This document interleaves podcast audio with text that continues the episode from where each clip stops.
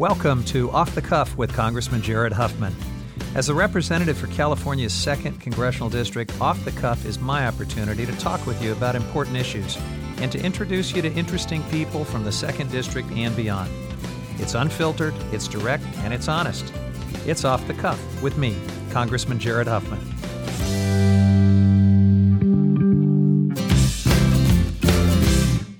Welcome back to this week's edition of Off the Cuff with Representative Jared Huffman. This is my podcast, and today is the State of the Union address. Uh, interesting that this is a speech about our union, uh, which is supposed to be about the things that hold us together. And yet, uh, in a few minutes, I'm going to go upstairs and hear from a president who seems to be doing everything he can to drive us apart. There's not a lot of union in Donald Trump. And uh, when it comes to hurting transgender people, he's been especially divisive. It's, of course, part of a broader agenda to divide Americans, turn us against each other. But we're going to talk specifically about the transgender piece of the Donald Trump agenda today. And I'm happy to have two terrific guests with me uh, who not only know this agenda, but they've uh, had their lives impacted by it. First, from uh, my district, from Fort Bragg, I'm really pleased that my guest at tonight's State of the Union will be Linda Bankston Davis. She um, is a transgender veteran who's dedicated over a decade of her life to serving in the Marine Corps. Her next plan was to serve her country by reenlisting in the Air National Guard. Uh, but that plan has been um, clouded with uncertainty because of some attempts by our president to prevent transgender service in the military. So we'll talk about that.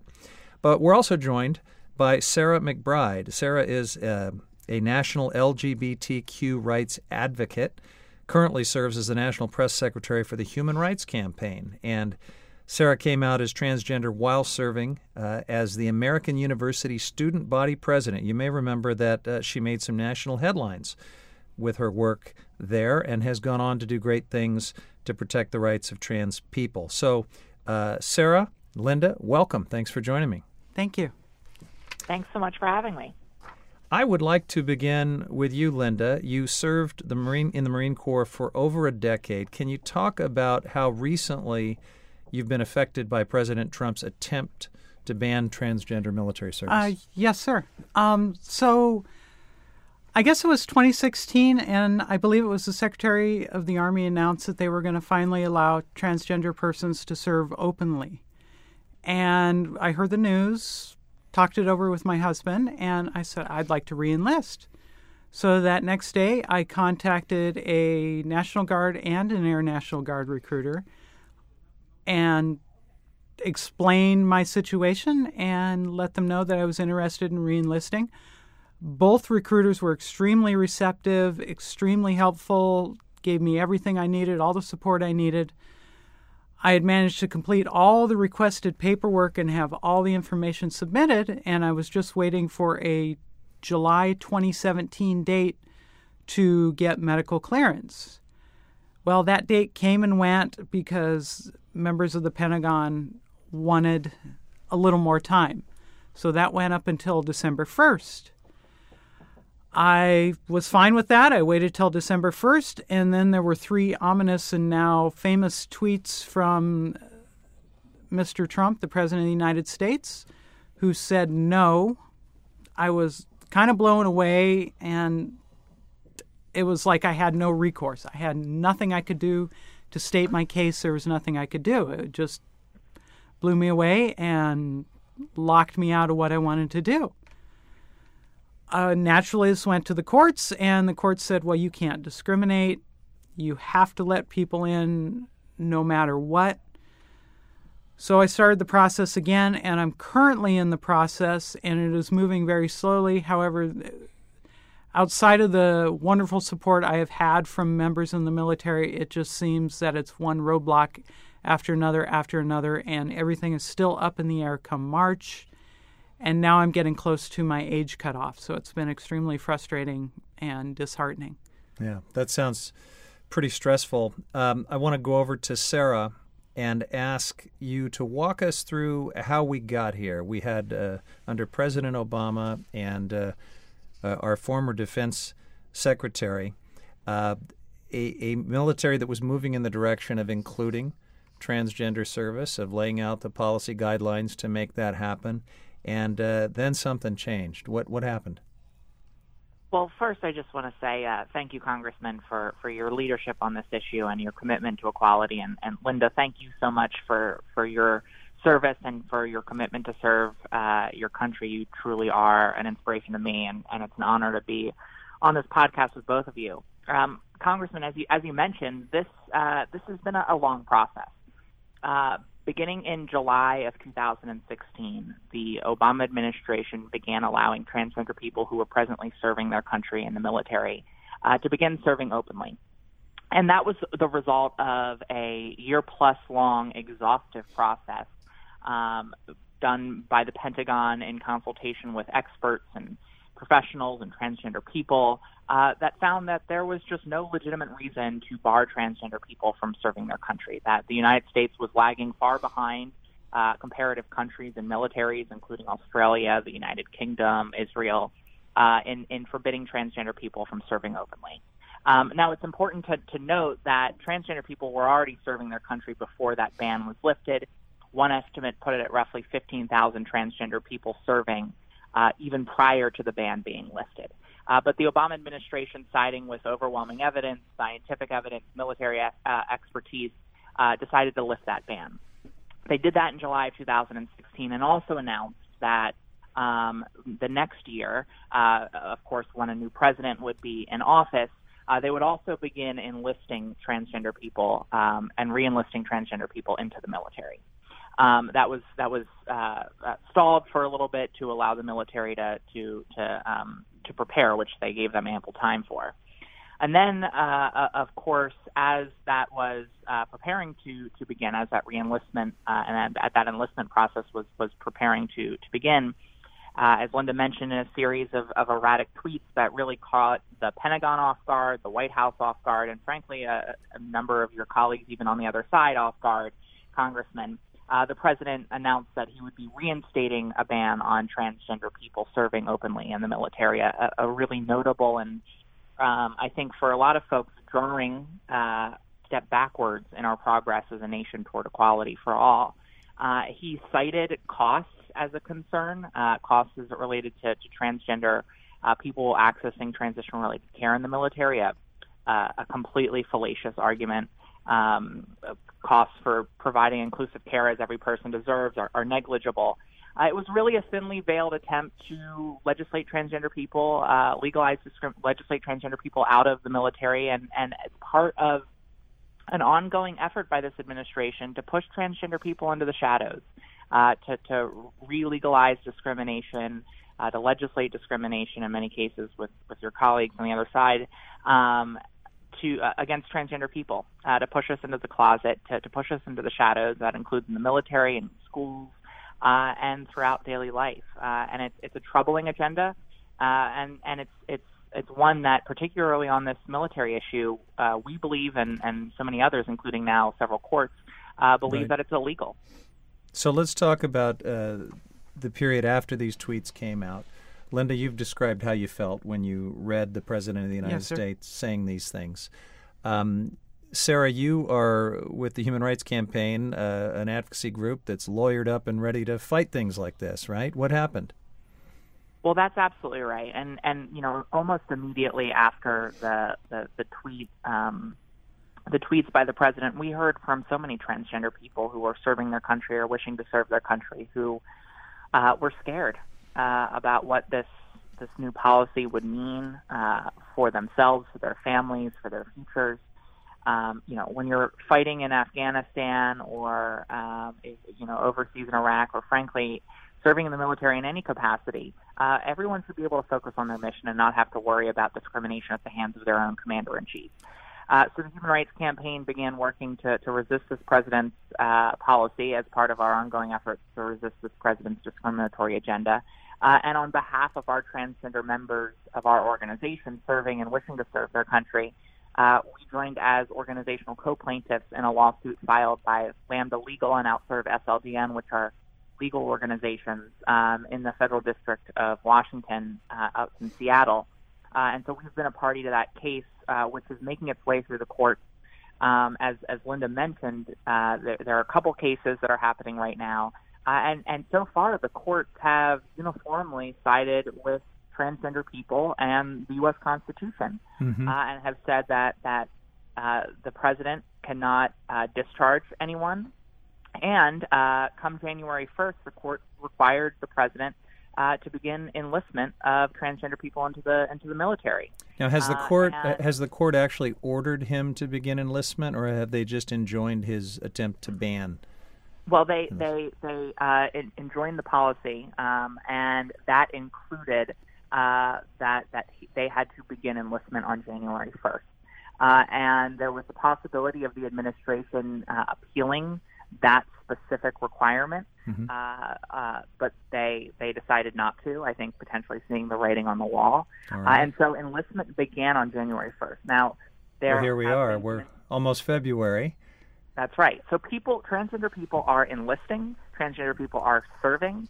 And really, this administration needs to see the writing on the wall. They need to respect the service okay. of these people uh, who are putting their lives on the line uh, and, and just finally give up on this unconscionable and unconscionable. Agreed. Policy. Agreed. Let me ask Linda though. Uh, so we are almost at February. Yes. The court has said starting in January, uh, it's a new day. Yes. Uh, how's your application been going to reenlist? Well, my application's been going, but very slowly, and it always makes me wonder if people are just asking for that one extra piece of paperwork you can't su- supply, or they're sitting on the paperwork. And I'm sure that's my own paranoid nature, not fully trusting the system just because the system's let me down so many times before.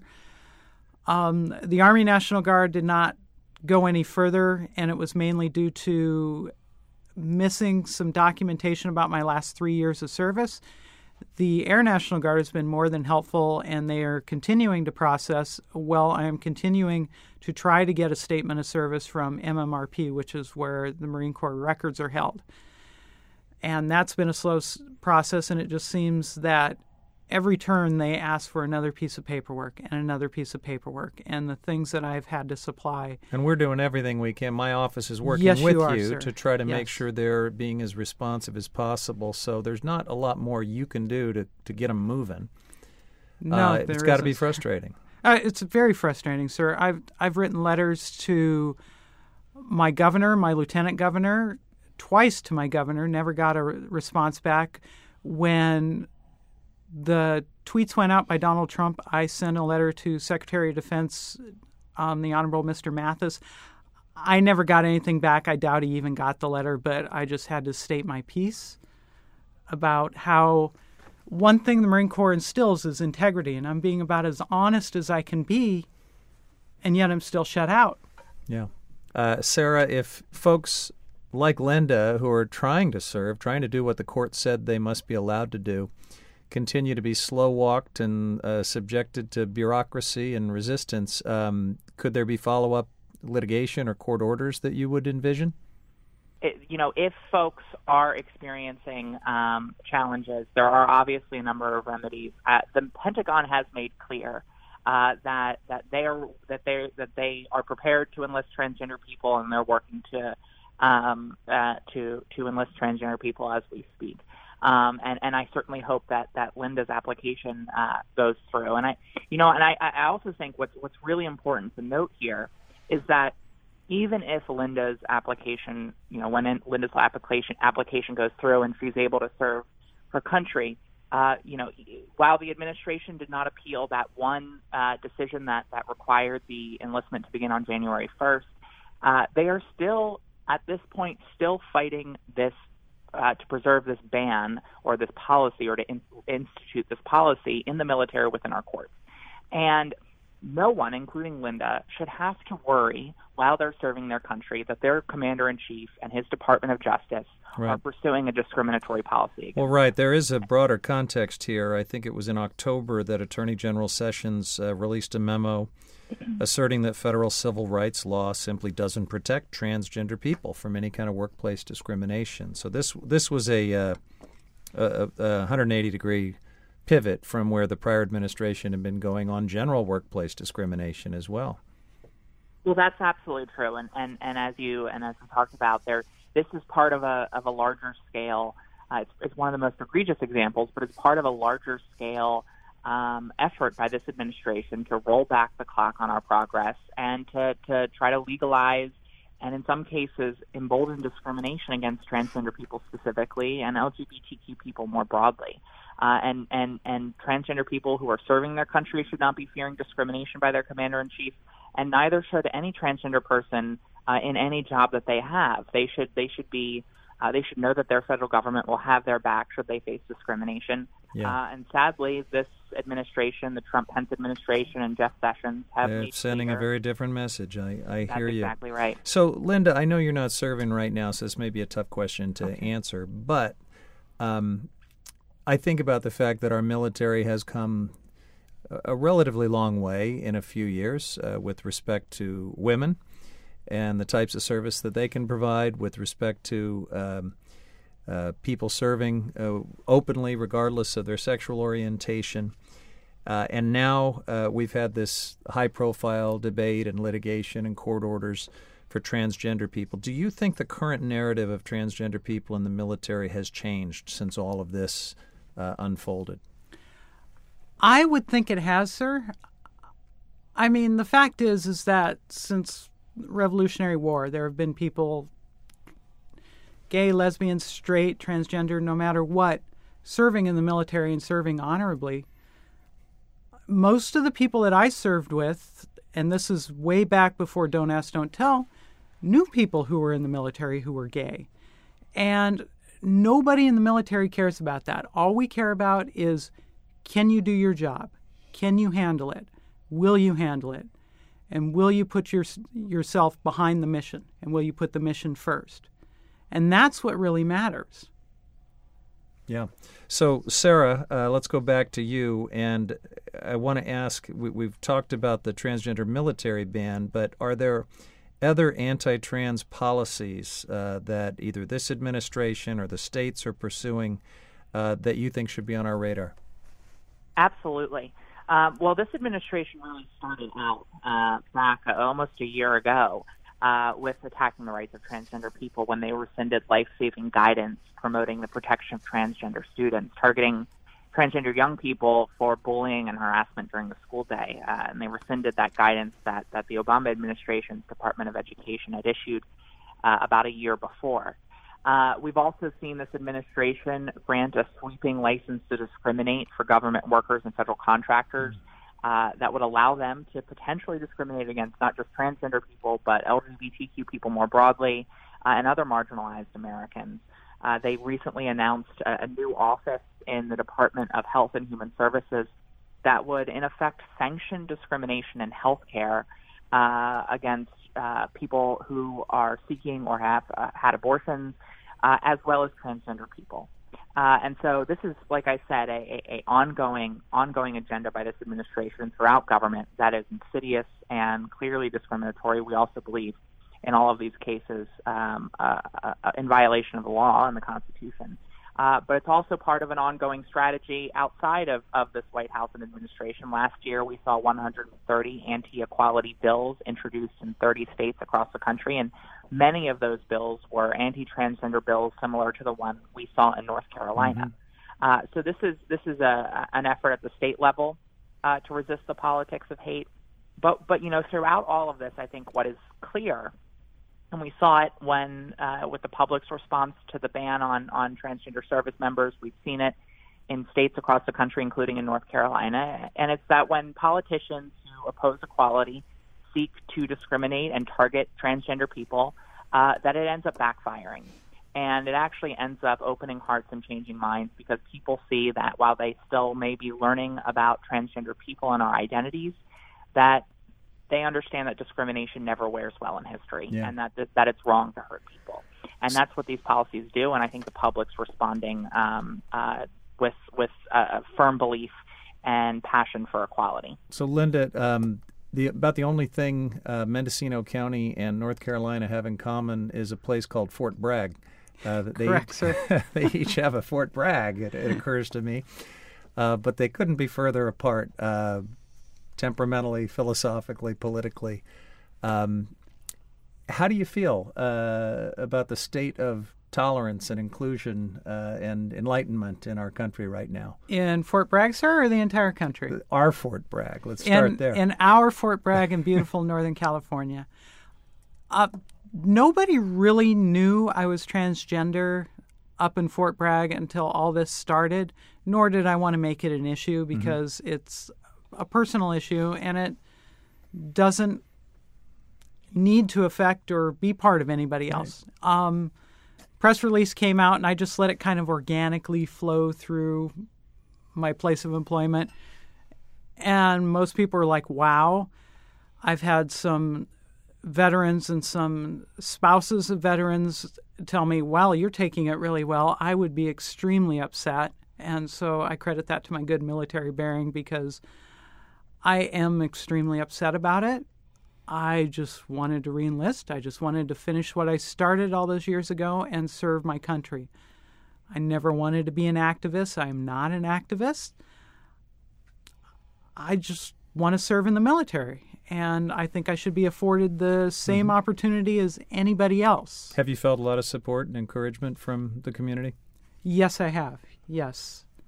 Um, I was really surprised I didn't blow up on social media locally in Fort Bragg, and I did not.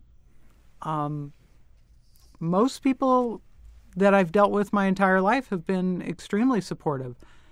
When I came out way back in 1999, 2000, I maybe lost a handful of friends, but I figure they weren't friends anyways. I still have friends all the way back to grade school.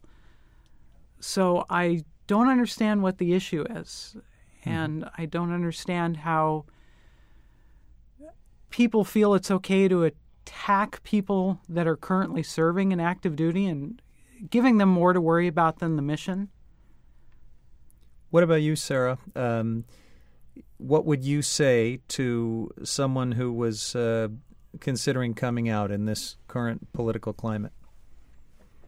Well, what I would say is that um, we have experienced significant progress over particularly the last decade.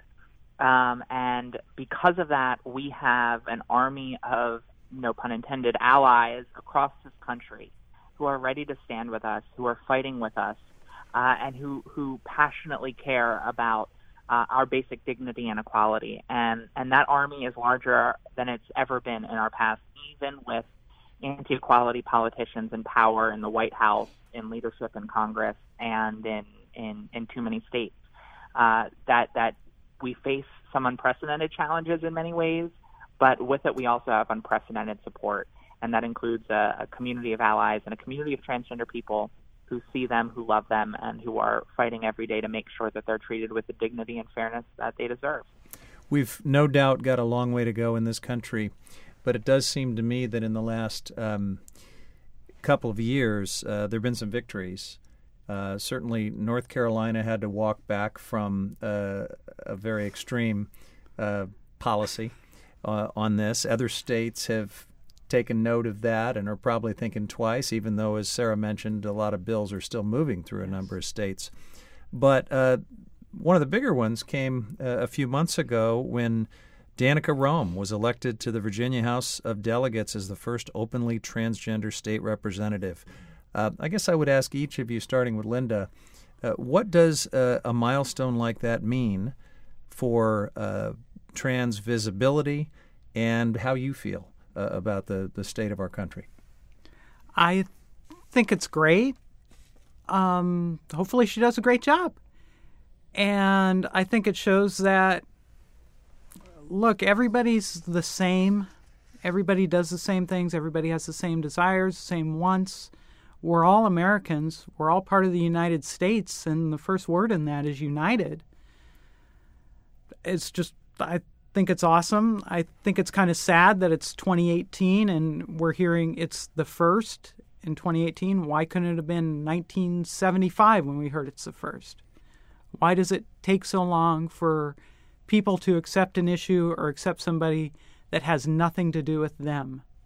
Yeah. Sarah, anything to add to that? Well, I you know I think what's what's clear is that when you're not at the table, you're on the menu, Uh, and uh, now every single legislator uh, in the Virginia state legislature will be walking the halls with an out transgender uh, member of that state legislature. There were several transgender people elected across the country in city halls and school boards as well that day. Uh, and I, I think it's a sign of our progress. And I know the day after I got calls and emails from parents of transgender youth who were able to wake their children up uh, and tell them that the night before someone just like them had been elected to one of the oldest state legislatures in our country and will serve in, in a Capitol building des- designed by Thomas Jefferson.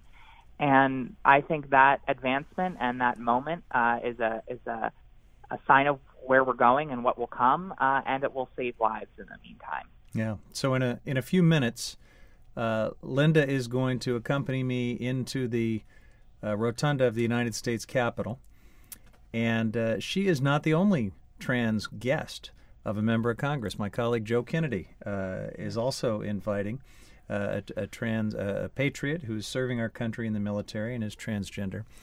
Um, Lynda, how do you feel about going into that place, first of all, and second, uh, after a bit of other pomp and ceremony, um, Donald Trump is going to walk down the aisle, and you and I are going to have to listen to him give a long speech. How do you feel about that? Well, you can't see the grin from ear to ear on radio, unfortunately. Um, I, sir, I'm extremely honored. Uh, I'm almost in tears. I'm so happy. It's awesome. Well, I'm honored to have you here. I thank you for joining me. Thank you, sir. Uh, looking forward to hearing the State of the Union. Honored that you're my guest. Sarah, thanks so much for joining us. And for everyone else, thanks for tuning into the podcast. We'll see you next time.